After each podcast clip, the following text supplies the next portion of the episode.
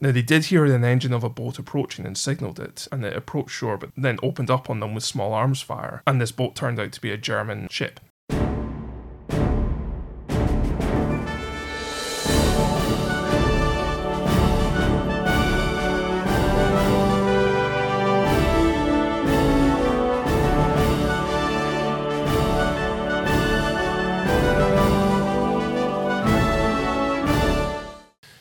Hello and welcome to For You The War Is Over, a podcast all about Second World War, prisoner war escapes, hosted by me, Dave. And me, Tony. And in this episode, we're looking at a parachute regiment commando escape, which is fabulous. We haven't done one for a little while, I don't think. No, it's been a little while, yeah. It has been a little while. Our individual today is Lieutenant Clifford Dennis Boiteaux-Buchanan. Excellent name. Very it's a, strong. It's a very strong name. It does actually go back quite a while. I had a look. He had many relatives who served in the military, so I think it was a fairly long-running thing, but several who were killed in the First World War, actually, so quite a long and established family in the military. But let's have a look at Buchanan, shall we, because he's, he's quite an interesting chap. He was born on the thirteenth of July nineteen seventeen in Cobham in Surrey, and pre-war he was a racehorse trainer. Okay. I don't know who for, so I don't know whether it was part of some massive stud or whether it was something local, but there wasn't. He didn't seem to race. I couldn't find anything about it, but there was uh, a lot of referencing to him training racehorses. But he did that up until December nineteen thirty-nine, when he joined the Queen's Own Cameron Highlanders. Fine regiment. A fine regiment. He'd been to Sandhurst at that point, actually, as well, when he'd gone into there. And I couldn't find an awful lot on what he'd actually done up until nineteen forty-two, when he transfers to the Parachute Regiment. And that's quite an interesting time, because he served with some very interesting people. Mm. But this is how he got himself into, into this certain predicament. So he was part of the second Battalion, and he was to jump into an area of Tunisia to try and capture some airfields. Now, this is following Operation Torch. There was some reference on the internet to him being a part of Operation Torch, but Operation Torch was early November nineteen forty-two. It was over by the sixteenth of November, and he was actually jumping on the twenty-ninth of November nineteen forty-two. We'll do a quick little recap, I think, over Operation Torch. So Operation Torch was the Allied invasion of French North Africa. It was a bit of a compromise, really. Obviously, there was an awful lot going on in Libya and Egypt, over the Suez Canal, around Tobruk in particular. But this is obviously a lot further west in Tunisia. And the idea was to try and split the Germans and what limited resources they had up by jumping into Tunisia as a largely British operation, but actually alongside a number of American armed forces. And this actually gave the Americans an opportunity, because it was, in fact, their first mass airborne assault carried out during the war. So effectively, what it did is it allowed the U S forces to go in alongside the British forces against Axis and Italian forces in particular, who were rather stretched already and trying to basically have a battle on both fronts. It was a tricky situation out there, because obviously it's a French colony, and a number of the French colonies had aligned themselves with Germany via the Vichy uh, government, and loyalties of the population were mixed, one could say. Eisenhower thought it was a pretty good idea, launched three approaches into there, one in Casablanca, one in Oran and one in Algiers, and then rapidly move on Tunis, basically, to try and catch the Africa Corps unexpected at the same time as loads of stuff's going on in Egypt and Libya. That's a very broad oversight of what Operation Torch was. It was actually quite successful. The task force did encounter a fair amount of bad weather, and there was a short siege around the naval base that was there. But effectively, Oran surrendered after a bombardment by British ships. There was a fair amount of French resistance actually working on a coup in Algiers at the time. And effectively, the Eastern Task Force met a lot less opposition. So the Vichy forces surrendered at the end of the first day in certain areas. And no, it was interesting, because what it did do is it, it meant they had to actually put somebody in place there. And there was a guy called Admiral Francis Darlan, who was the commander of the Vichy forces in France. Now, he wasn't particularly popular on all sides. He was very much aligned with some of the Axis doctrine, shall we say.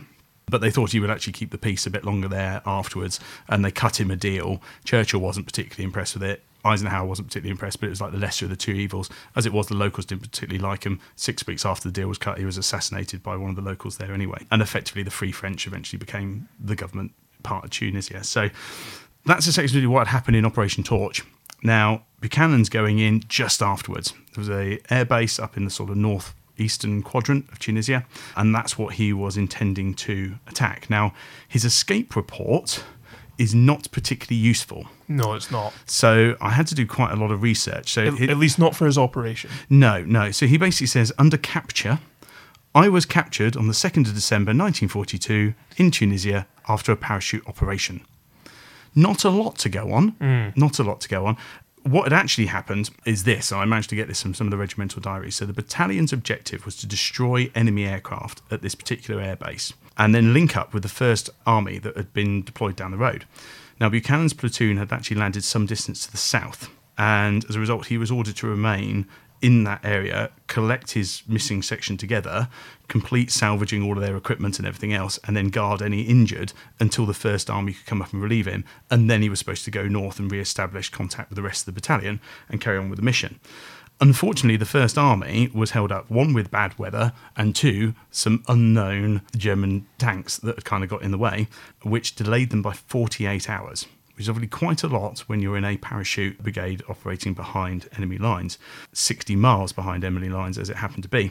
So unfortunately, they were quite outnumbered. And the C O estimated at one point they were outnumbered roughly by four to one. They took up defensive positions around the village, but they were attacked by tanks of the fifth German Parachute Regiment. And after a short battle, they had to surrender to basically protect the wounded that they did have. And actually, the German commander in charge actually left them there to look after the, the wounded, whilst he was going to try and chase up the rest of the battalion, which was actually being commanded by Lieutenant Colonel Frost. Okay. Now, he's a well-known individual for those with their Arnhem history. He is, yeah. There's a particularly good bridge named after him, and there's a wonderful film where he's actually played by, I think, Anthony Hopkins, isn't it? Yes, A Bridge Too Far. Yes, uh, it's a good film. Uh, it, it's excellent, yes. It does tell the story of Lieutenant Colonel Frost very well. Now, Frost and Buchanan were actually together in the same battalion. Okay. And Buchanan was serving underneath him. Now, Frost had obviously made up to go and do the... the actual work on the airfield that Buchanan was supposed to be doing. The German commander was after trying to capture the rest of these parachuters. So he made chase to try and reach them, and Frost managed to evade, actually. He made it back, although it took another five days. He managed to make it back to the British and Allied uh, lines. But meanwhile, Buchanan was left with the wounded. Now, there's a little bit of deviation in the story here. So there are a number of people who have researched this, and there's a number of people who have written up about this. And then we've also got the report. Now, in his report, he says, I was taken to Tunis and interrogated by a German officer of the first German Parachute Division. From there, I was then flown on to Sicily and later to Naples. He mentions nothing about what went on post-capture. There is an account, and this would be very interesting, and I want to bring it up here because it doesn't make sense. So this is an account of testimony of Lance Corporal Cadden, who was part of the second Parachute Regiment and was a witness to this. This has not been corroborated anywhere else. I've not found anything. Now, he says that after the German commander left and left Buchanan in charge of the wounded, another German officer arrived shortly afterwards and decided that the British parachutists should be executed. They were marched into a farmyard and were lined up against a wall with a machine gun placed just ten yards away. Buchanan, as the senior in charge, steps forwards and asks the German officer for permission to shake hands with all the men. And as he shook hands with them, he said, don't forget, when I step back into the ranks, give the Germans the V sign and let the bastards know that we're not afraid. Now, when he stepped back into line, the men all gave the V sign, which apparently caused the German officer to lose his temper and shouted at the machine gunner to open fire on the commandos. Now, it then says, fortunately for the British prisoners, the original German commander returned at this point and saw that an execution was about to take place, and without waiting for his armoured car to stop, stepped out with a running jump, kicked over the machine gun, and pushed the gunner to one side whilst assaulting verbally his fellow officer by saying, you're not going to shoot these individuals. Now, this is the end of November nineteen forty-two. And it sounds very much to me, the plausible side of this, that the deputy German officer in charge was carrying out what was then the initial commando order. That order having come out on the eighteenth of October nineteen forty-two, so just a few weeks before. We've covered the commando order in detail before. I will, we have. I will quickly run through it just here. So this mm-hmm. is in retaliation to reports that the Germans had received about German prisoners being murdered whilst restrained and as prisoners of war. And Hitler gave an order which basically said, from now on, all men operating against the German troops in so-called commando raids in Europe or in Africa, important point, are to be annihilated to the last man. This is to be carried out whether they be soldiers in uniform or saboteurs with or without arms, and whether fighting or seeking to escape. It is equally immaterial whether they have come from ships or aircraft or whether they land by parachute. Even if these individuals on discovery make obvious their intention of giving themselves up as prisoners, no pardon is on any account to be given. On this matter, a report is to be made on each case to headquarters. Now, that is interesting, mm. because that would be the second officer carrying out the duty. If you skip through the commando order, it does say, "This order does not apply to any treatment of those enemy soldiers who are taken prisoner or give themselves up in open battle and in the normal course of operations, large-scale attacks or major assault landings or airborne operations. Neither does it apply to those who fall into our hands after a sea fight, nor to those enemies who, after air battles, seek to save their lives by parachute." Well, that's the only exclusion in this early commando order that these guys do not fall under. Mm. It was pretty serious if a German officer did not obey the commando order. Yes. But in this case, if this testimony of Lance Corporal Cadden is to be believed, the deputy German officer was looking to carry out the commando order. The senior officer stopped him. That rings strangely for me. Mm-hmm. But that has come from one of the official historians from Tupac. It does not come from our escape report, but I felt it was worth mentioning. Yes, it'd be interesting to know if anyone listening is aware of anything further, has any further information on that, perhaps are related to what, someone else mm. who was in this group and was able to corroborate this story. It's certainly not beyond the realms of possibility that a senior officer could countermand the order, could even have done it on the basis of executing the commando order at a later date. Potentially. Could be, completely. And, I mean, the thing is, you've got the situation where the commando order had come out some six weeks before. The first cases of the commando order being carried out was one week later. Mm. So there has already been things, but that was mostly around the operations in Norway, around the power stations there. We, again, we've documented the previous one. But it's very interesting that we've obviously got a deputy looking to carry out the order, stopped by a senior official. But as I will say, it's only as part of this one testimony. I've not found it anywhere else. But mm. that's conveniently left out the report. And as we say, within two sentences, he's summed up that he's been captured and he's been taken to Naples. As you say, he does pretty quickly rattle through his initial capture, being taken from Tunis onto Sicily and then onto Naples. And from Naples, he, he was actually then sent on to Capua, to Campo sixty-six. Mm-hmm. Now, he wouldn't be there all that long before he'd make his first escape attempt, actually. Excellent. Yes. Less than a month, in fact, because on the twenty-sixth of December, on Boxing Day nineteen forty-two, he actually managed to get out of Camp sixty-six with a Lieutenant Keir of the first Commando.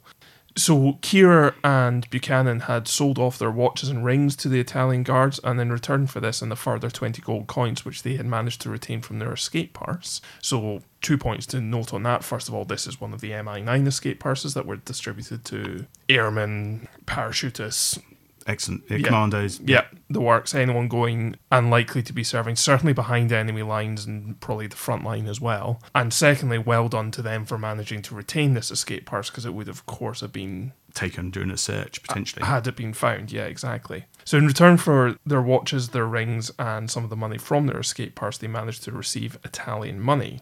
Now, they also managed to get themselves dressed as Italian soldiers, having obtained their clothing from a British O R, another rank, who was in charge of the Italian stores, who I imagine was a very helpful and convenient contact to have. Absolutely. He seems to be a man of few words, because all he says is, "We got out through the main camp gate."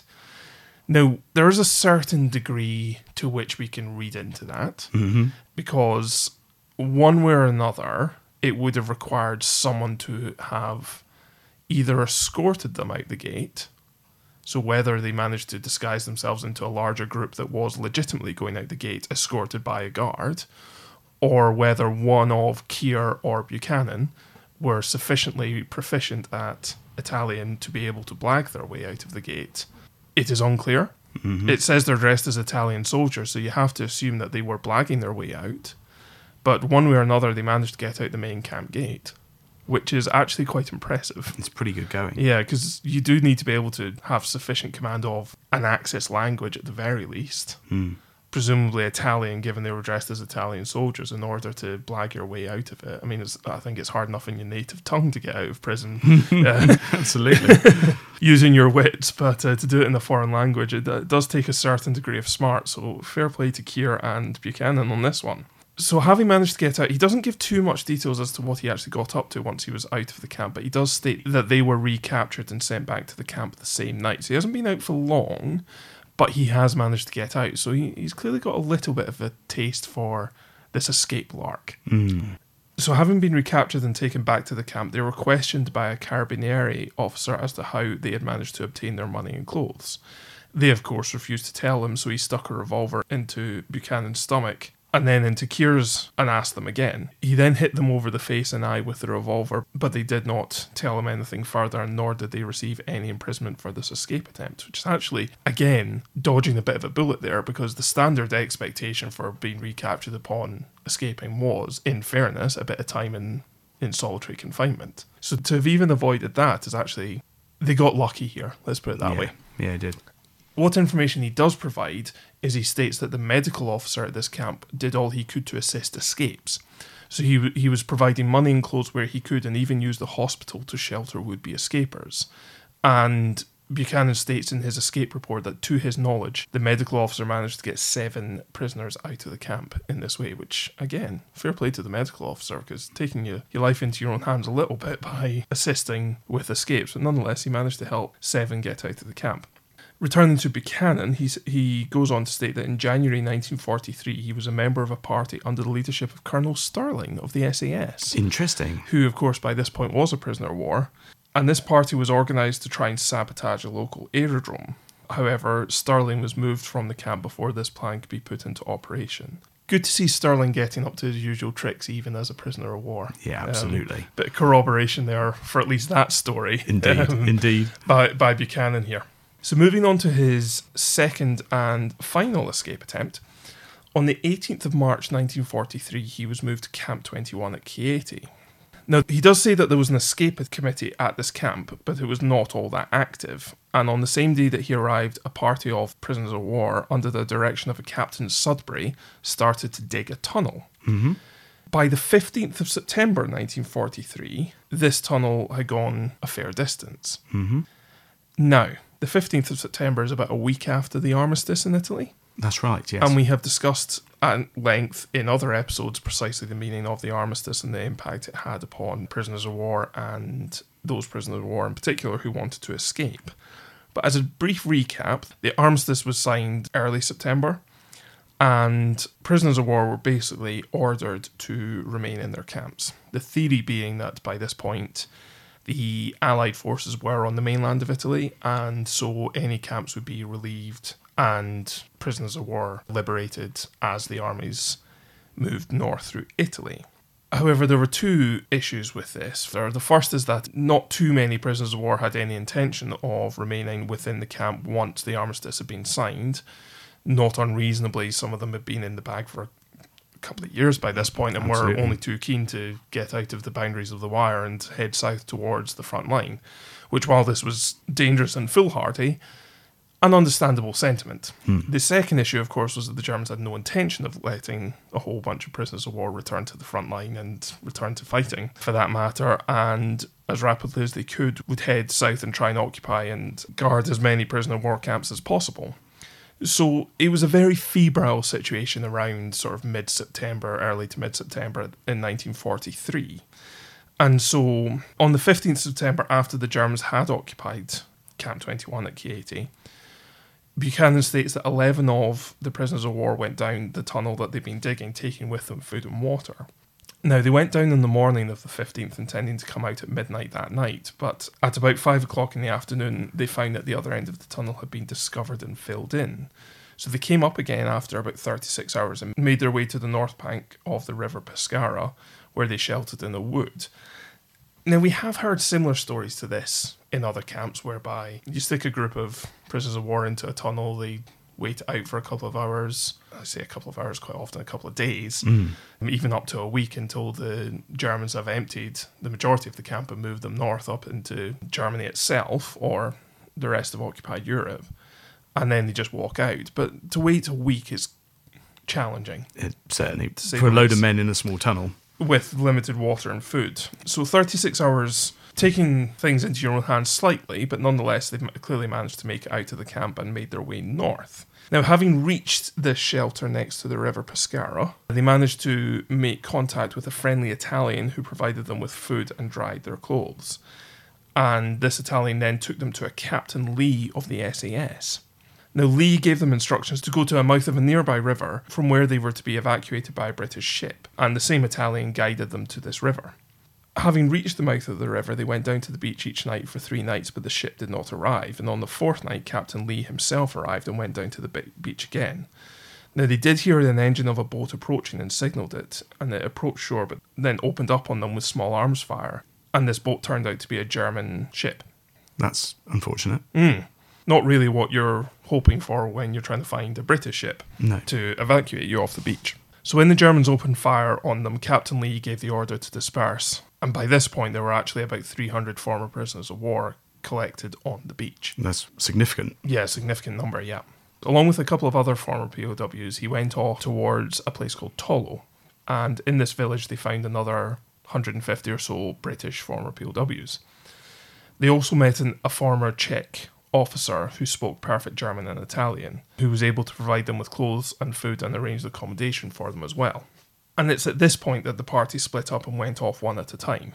So Buchanan's now by himself, and he took the coastal road, keeping about three kilometres in from the coast and travelling by day only. He was in British parachute uniform, which is very similar to the German parachute uniform, and was armed with the German automatic. So to some extent he was able to assimilate regardless of who he bumped into. If he came across a German, he would at least be passable in appearance, at least. Yeah, yeah. As much as you can be. As much as you can be, and pre- you know, preferably in the dark, but not likely if he's travelling by day only. And equally, if he bumps into anyone British, he's able to pass himself off as a former prisoner of war, because that's precisely what he was. So he carried on until he reached San Vito, and there he told an Italian that he was an escaped British prisoner of war and asked them to help him get a meal. The Italian provided this for him, and while he was eating, an Italian woman came in and told him that some other British prisoners of war were outside and wanted to see Buchanan. Now, understandably, Buchanan was a bit wary and went out of the house and round to the back to see who these people were, and he saw waiting for him several German cyclists, who fired a few shots at him, but he managed to get away. Sadly not on one of their bikes, though. Ah, no uh, bicycle thefts. So having managed to evade his way out of this potential ambush, he managed to get himself some civilian clothes and some money from Captain Lee.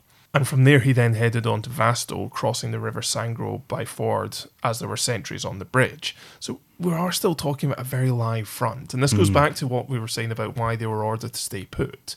The whole point was this was a live front. I mean, you were taking your life into your own hands if you were to leave the camp. At least in the camp, they had some safety, security, provisions, infrastructure, that sort of thing. Now, granted, Buchanan has made his own way out, but you can see it is very much still a live front here, oh, yeah. and he is yeah. taking risks to try and return to the Allied forces. So having crossed the river, he then made his way to a small village nearby, close to San Lorenzo. Now, the Germans had made this area their supply ground, but what this meant in effect is that they would go to a nearby farm and take away all the grain, poultry, pigs, et cetera, and then took away any civilian clothes except those that the inhabitants were wearing at the time. So in, in effect, the Germans, as much as they would describe it as a supply ground, they were effectively looting by this point. Mm. Nonetheless, Buchanan managed to make a little bit of a nuisance of himself, because he says while he was in this area, there was an R A F pamphlet drop. And while the Germans managed to collect many of these, because of course this was propaganda, so the Germans are trying to keep it out of civilian hands. Exactly. Yeah. Buchanan did manage to obtain some and took them round to the Italian farmers, telling them that when the Germans came to take their food and pigs, to hand them over to the Germans and ask them if they could read it for them, claiming that they didn't speak English and hopefully the Germans could translate it for them. Nice. It, it's not exactly sabotage, but mm-hmm. it is making a slight nuisance of himself, and certainly I imagine Buchanan had a little bit of fun with this. Oh, certainly. Keeping himself entertained while on the run. Now, in an effort to try and collect up the prisoners of war that the Germans were fully aware were in the locality, the Germans had S S troops dressed up as civilians and would approach Italians in the street saying that they were British prisoners of war and ask if they knew the whereabouts of any others, saying that they would like to be put in touch with them. Sneaky. It is a bit sneaky. Yeah, now Buchanan does say that he's not aware that any prisoners of war were captured by this, but it is a bit of a underhand method. Yeah. So we're now into early November. So he's been on the run a couple of months by this stage. Yep. And on the night of the fourth of November, the Germans prepared to evacuate the area of Vasto and San Lorenzo. Before doing so, they turned out all the civilians out at the time, but later allowed the women to return. Now, this is where it gets quite amusing, actually, because Buchanan went back dressed as a woman to reconnoitre the area, looking for possible means of getting through. So we yeah. now have Buchanan in drag. This is, this is fine. It's yeah. not unheard of in no. prisoner of war circles. No, in, indeed not. Borderline common, if anything. And what he did manage to find out is that it would be possible to get back into the area and make their way through. So he returned to some of the other prisoners of war in the area and told them that it could be done. On the fifth of November, the Germans then withdrew and British troops arrived. So, in effect, he, he hasn't really had to do anything. As much as he reconnoitred the area, he just had to wait for the Germans to withdraw and the Allied troops to turn up. So he's he's kind of made contact with the Allied front line in a de facto manner rather than actively crossing no man's land and yeah. that sort of stuff. He hasn't crossed the front line, he's just waited for it to catch up with him. But he has, of course, made his way through occupied Italy mm-hmm. towards the front line. So he's, he's not been a passive escaper in this, but equally when it came to the sort of final mile or something like that, he's just kind of waited for it, which is probably the smart move. Yeah, safest move. Exactly. So having made contact with the Allied front line, he then went to the H Q of the seventy-eighth Division where he was interrogated by an intelligence officer on, on military matters, because of course he has just walked for two months through the, the front line. Mm-hmm. So I imagine he was able to give some detailed information on emplacement of gunnery, troop movements, names of men who you know, were helpful, not helpful, all this sort of stuff. And following that interrogation, he was then sent to Barletta, where he rejoined his unit and was able to report back to his task force. And even he was able to inform them of the whereabouts of further prisoners of war at Tollo, where he'd been previously. He was then sent to Bari and then on to Algiers before arriving back in Liverpool on the ninth of December nineteen forty-three. Which is an excellent escape. Yeah, it's only only six... three months after he got out of camp. Yeah, no, absolutely fantastic. And we do actually have some stuff about what happened to him next. So he was awarded the Military Cross for his bravery, both in Tunisia and also as part of his escaping. And that appeared in the Gazette in April nineteen forty-four. Now, as you mentioned, he rejoined his, his group, who were back in the U K at that time. But he was to return to action on the seventeenth of September nineteen forty-four, again under Lieutenant Commander Frost. He jumped with the second Battalion into D Z X as part of the airborne force tasked with taking the Arnhem Bridge in Operation Market Garden.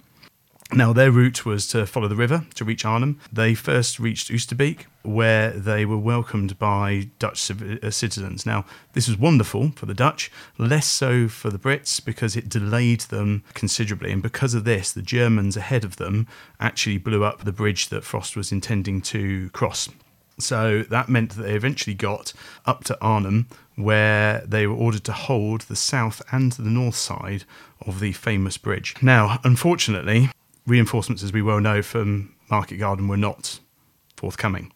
And having jumped on the seventeenth and having arrived at around about seven thirty that evening, they did make an attempt to cross the bridge, but the Germans had already set up the defences on the southern side. They made another attempt at about ten o'clock that night with no effect again. And then eventually the Germans, over the next couple of days, surrounded them completely, which meant that six hundred men, including Frost and Buchanan, were then cut off from the rest of the airborne troops. Buchanan at that time was the battalion intelligence officer, so he was very much in the thick of the action.